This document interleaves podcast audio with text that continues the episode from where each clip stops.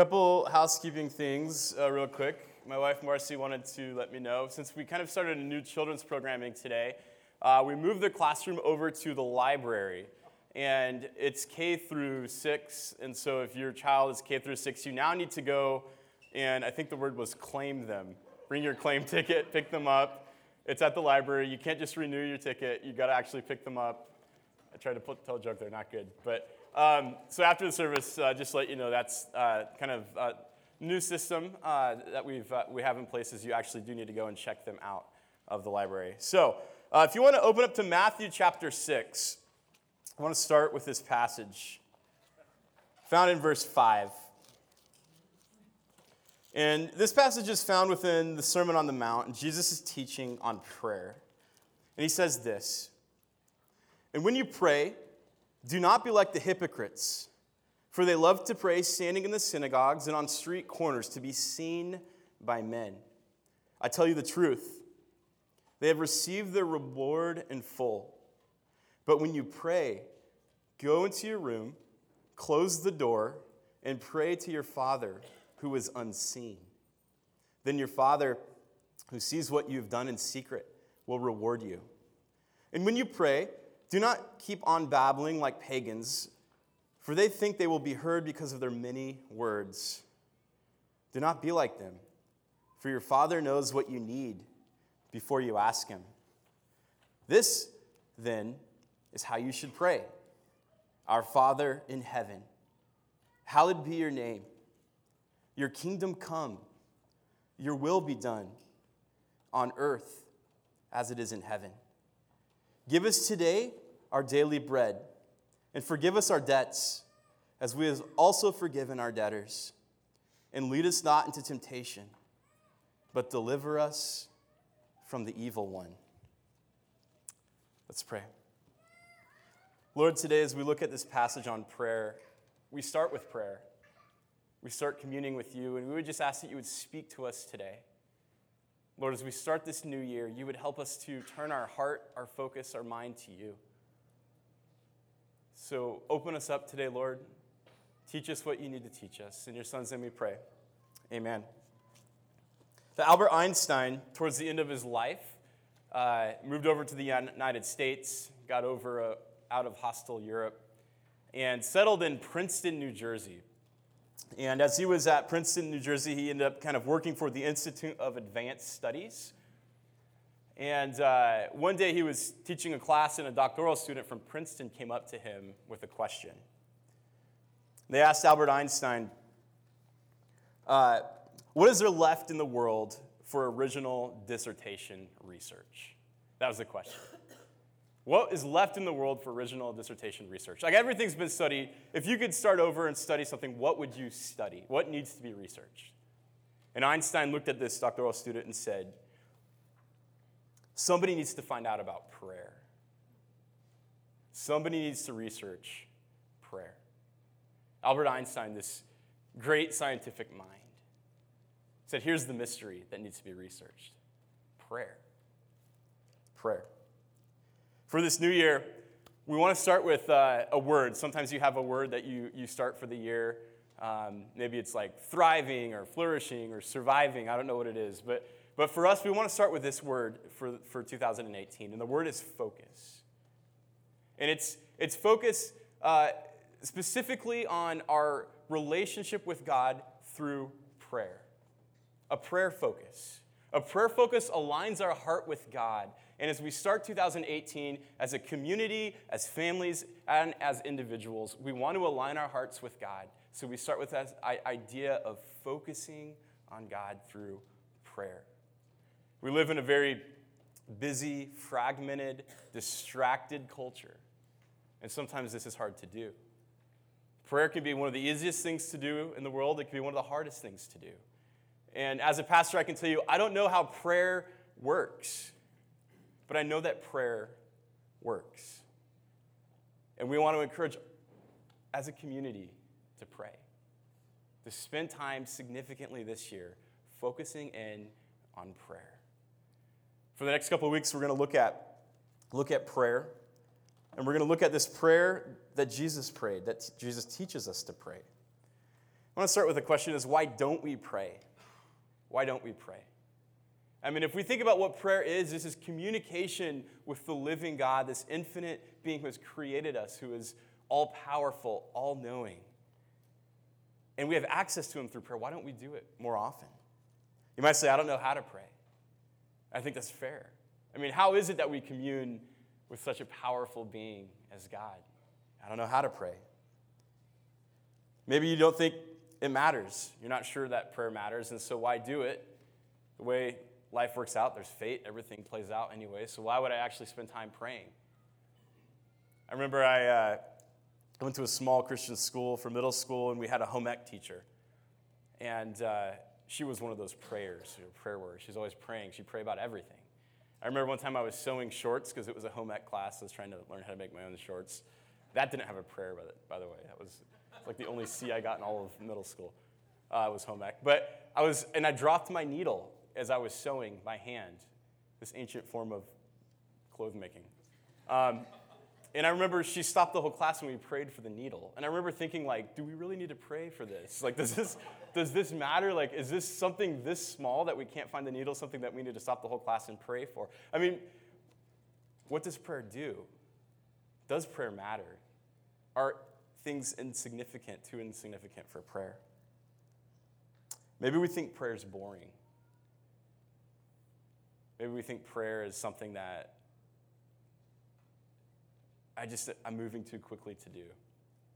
I don't have time to pray. Someone that I follow on Twitter the other day posted this, and I thought it was true, that they, we live in this age where I can sit in front of Netflix and watch show after show for an hour and a half, but I can't sit for ten minutes in silence and pray to God. What is it that's so boring about it? Why can't we stop? Why can't we slow down? I was thinking about my own prayer life and, you know, writing out in a prayer journal. And, I'm, and the other day, I, I, I knew I needed to pray, and I thought, well, that sounds exhausting. And then I thought to myself, why does that sound exhausting? I just lay there. I don't even do anything. Maybe we don't pray because we don't have the capacity to focus for that long. We think it's boring. Or maybe we're just too busy. We're just moving too quickly. We hop from one task to another. Our minds are constantly spinning. There's too many things to do. There's not enough time in the day. So we don't carve out time in our life to pray. The old pastor Bill Hybels has that axiom that we're too busy not to pray. Because we're busy, this is why we should pray. If we go back to that first question, maybe we don't know how to pray. Um, and I think that's fair depending on upbringing, when you think about kind of what, what prayer actually is. But Jesus teaches us to pray. He gives instructions on how to do it. He lays it out. And in this passage that we just looked at, he talks about prayer, and he says, here are things that you don't need to do, but when you do pray, do this. And this Lord's Prayer that we that we read, that we heard, is something that we're familiar with. We, we've heard, even if we didn't grow up around the church, we're familiar with this prayer. There's a cadence to it. There's words uh, that, that bring about a nostalgia when we hear this, our Father in heaven, hallowed be thy name. But when we look at just phrase by phrase as Jesus teaches us to pray, I think there's something significant within the details of this prayer. And the prayer starts out like this. Jesus says, when you pray, say, our Father, who art in heaven, hallowed be your name. First word in this prayer that Jesus teaches us to pray is our. It's a communal word. It's a word that reminds us that prayer starts with us thinking not just of ourselves, but there's this otherness to it. And even though we have this, this God that is personal, that is meeting us on this personal level, Jesus says, when we pray, let us be reminded that we are a part of something bigger. There's a community. There's more than us. And we approach God with this word, our. There's a communal aspect to when we pray. It's one of those small details that I think is significant as Jesus teaches us to pray. He says, start with the word, our. Then he moves into Father, this title that he has for God. As we see throughout chapter six, he constantly is calling God Father.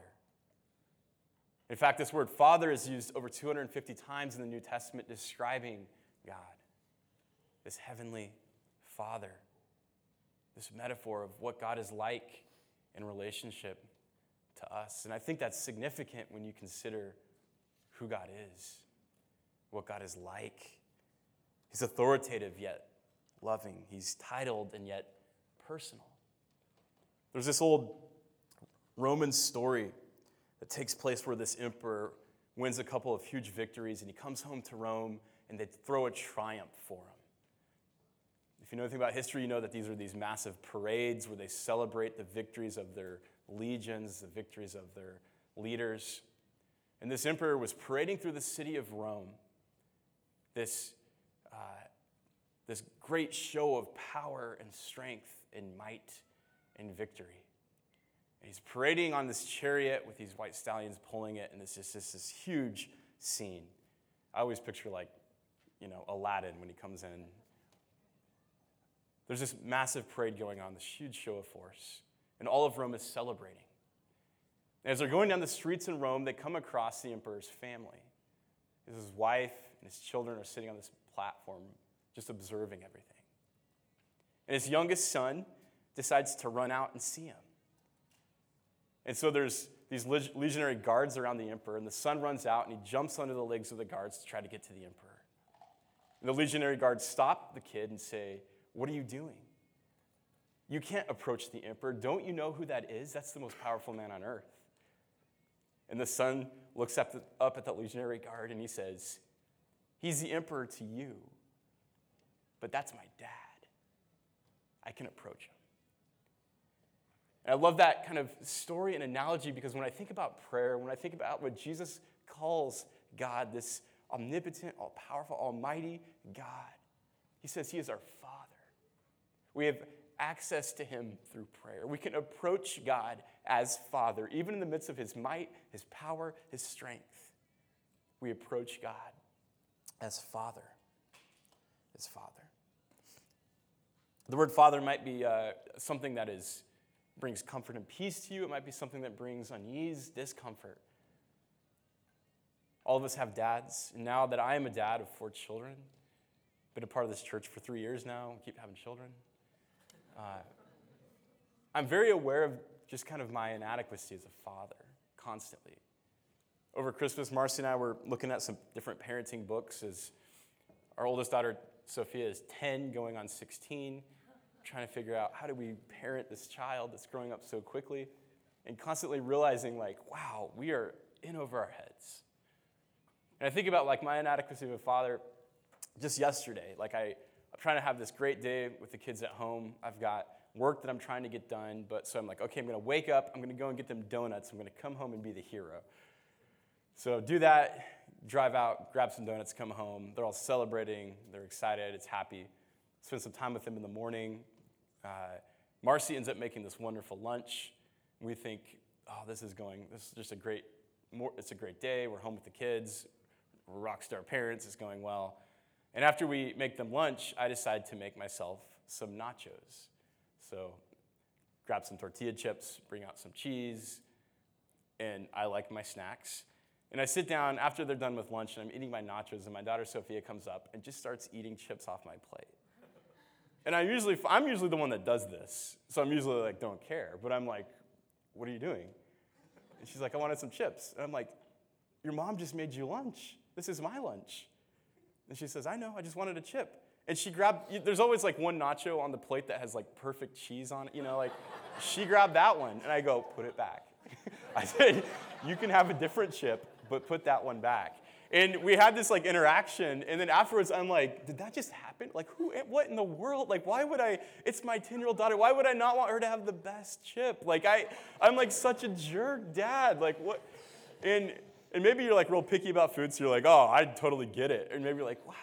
But I was just thinking about like, I'm so glad God, I'm so glad God's not like that, right? As a father, as this God who loves us and wants what is best for us, I'm glad he doesn't say, you can't have that chip. That's mine. I worked for that. I made it. Your mom made you lunch over there. Go eat. Like, that's not how God treats us. And I'm so thankful for that. There's this great passage in Matthew chapter seven that talks about this idea of asking and seeking and prayer, and we come to God, and it says in verse nine, which of you, if his son asks for a bread, gives him a stone? Or if he asks for a fish, will give him a snake? Or if your daughter asks for a chip, you give her the bad one, right? If you then, though you are evil, know how to give good gifts to your children, how much more will your Father in heaven give good gifts to those who ask him?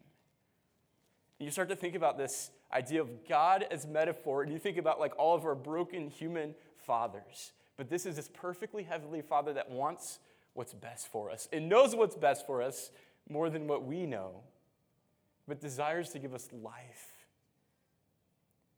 And Jesus says, come to him in prayer. You start with our Father. Our Father. This realization the other day when I prayed, and how often I forget to pray, or I'm too busy to pray, or too bored to pray, that I think this Heavenly Father we have is more willing to answer our prayers than we are even willing to come to him in prayer. And I think that his answers have a perfect understanding of what we truly need, and there's timing, and there's things that he knows that we don't need.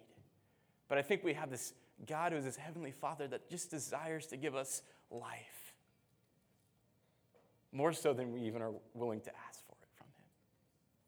Jesus says when we come to him in prayer, we approach this powerful God who loves us so much we can call him Father. And then goes on to say, our Father who art in heaven, who art in heaven, our Father who is in heaven. And when we first kind of think of that, we think there's this, there's this distance between us. There's this other realm. There's this, he's up in heaven. But then what we, what we read about heaven throughout Scripture is this idea that we catch glimpses of it here and now. And heaven is this place where everything happens according to how God wants it. There's this shalom. There's this peace. There's this place of of final restoration of heaven. And this is where our Heavenly Father resides, this place of perfection, of healing, of hope. And we're reminded that as we pray, God is on his throne. He's sovereign. These old prophets in the Old Testament used to have a way of saying this. They would say, the Lord is in his holy temple. Let the earth be silent.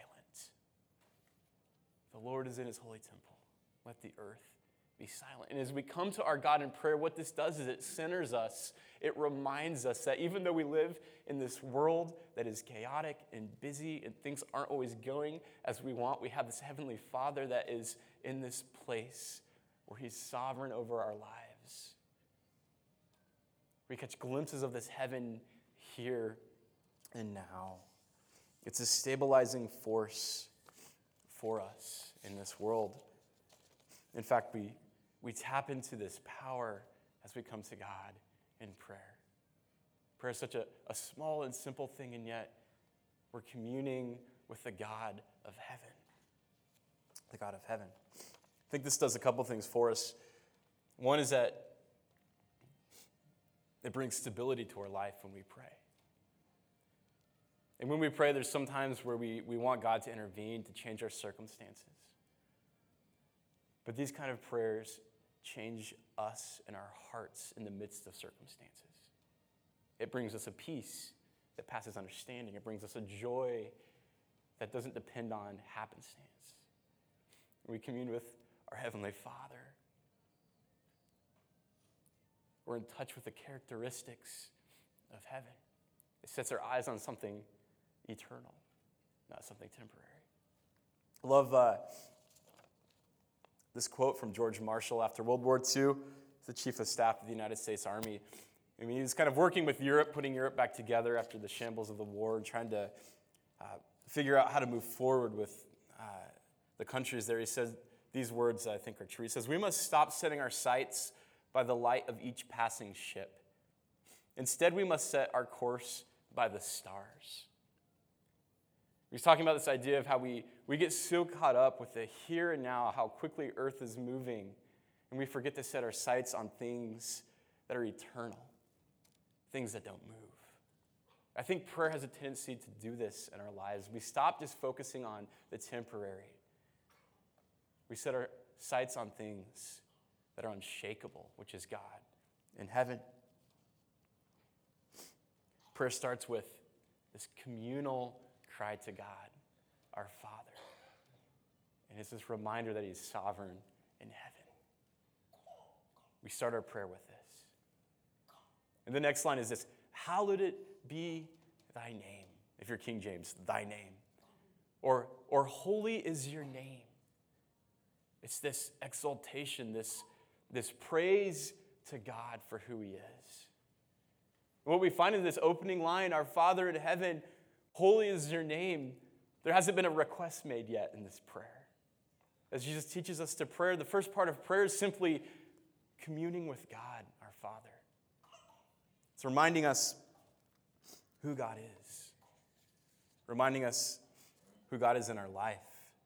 Prayer begins with God, not with us. And what I would say is I think it's what, what Jesus is reminding us here is that it's more, it's more important to know who we're praying to than what we are praying about. When we come to God in prayer, it's more important who even than what. And the what is important, and we get to that. But we start with who? Our Heavenly Father, who is holy, who is in heaven. That's where prayer starts. I love what the New Testament scholar William Barclay says. He says, all other things can take their proper place when God is given his proper place in our lives. Prayer has a way of putting God back in the center of who we are. It brings us back. We start two thousand eighteen with this focus on prayer, because I believe that prayer is fundamental to us as followers of Jesus. Prayer is how we abide in Christ. John fifteen says, without that, there's nothing that we can do. Our walk with God starts with this focus and this prioritization of our schedule around communing with God, our Heavenly Father. We give you journals today. One of the most, I, I, and I share this all the time, uh, one of the most important things I think that happened to me last year was someone gave me a prayer journal. And it was just a, uh, uh, what is it, a Moleskine cover journal that had the Sun's logo on it, so I knew it was a good journal. And I just spent the year writing out my prayers, just abiding in Christ. And it was amazing to look back over two thousand seventeen to see all the ways that God shows up through prayer. And here's the challenge today. Whether it's with this journal that we give you, but to write out your prayers, to spend two thousand eighteen focused on this communion with God, that you would spend each day in prayer with him, that you would start each day centering your life around this God who is our Father who is in heaven. And maybe, maybe that's new to you. Maybe you've never called God Father, and today you need to start. Maybe you haven't called God Father in a long time. Today you need to be returned to this moment where you are communing with this Heavenly Father. I don't know where you are in your journey, but the invitation today is to pray, is to pray. We're going to spend some time in prayer as we close today. Um, the band's going to come back up and close us with a song. But as we get ready to spend some time reflecting in prayer, I wanted to start with a communal prayer. And I had a... Um, Last week was a, was at a funeral, and uh, some of you know Gabe and Lauren Sly. They just went through a recent tragedy. Uh, Gabe lost his brother unexpectedly a few weeks ago, and uh, met with the family and was kind of hearing his story. And uh, Gabe's brother said, as we were kind of planning the funeral, he said, one thing that I would really like to happen in this funeral is for the Lord's Prayer to be read. And in the midst of this tragic moment, we had this, I would say this holy moment with this group of people who were gathered from all sorts of different backgrounds, where we read this prayer together at the funeral. I thought there's great power in this prayer. It's a simple prayer that Jesus teaches us to pray, and yet it's something that happens when community comes together and we express these words. And so in a moment, I want us to stand and recite that. And then after the prayer, after we, we say it together, spend some time in silence and reflecting in prayer. And just be open to what God has. I think we have different burdens today. I think we have different things that are hurting, things that are heavy. But let's just be focused today on God being our Father in heaven. And then when you're ready, we have communion prepared for you today. We we have uh, communion where we, we invite you to the table to partake in the elements. The elements represent God is with us. We take a piece of bread that represents represents the body of Christ that came here on earth and was broken for us on the cross. And we take juice that represents the blood of Christ that was shed on the cross for us. This great sign of God's love that he lived and died and conquered death so that we may have life eternal. When you're ready today, move to communion and remember what God has done. And then Tim will dismiss us after some time in worship. If we could stand, church, if you could join me in these words of the Lord's Prayer. Our Father in heaven, hallowed be your name. Your kingdom come, your will be done on earth as it is in heaven. And give us today our daily bread and forgive us our debts as we also have forgiven our debtors. And lead us not into temptation, but deliver us from the evil one. Amen. Lord, we thank you so much for this gift of prayer. It is a gift, Lord, that you would see us in our circumstances, that you would see us in the midst of our how fragile we are, how broken we are. And you invite us to come to you as a father. You invite us to call you dad. We know that you uh, desire the best for your people, Lord. I pray today that we would experience your goodness, that your kingdom would come in our lives. We give you this time, Lord, in your son's name we pray. Amen. Spend some time reflecting and singing, and then when you're ready, move to communion.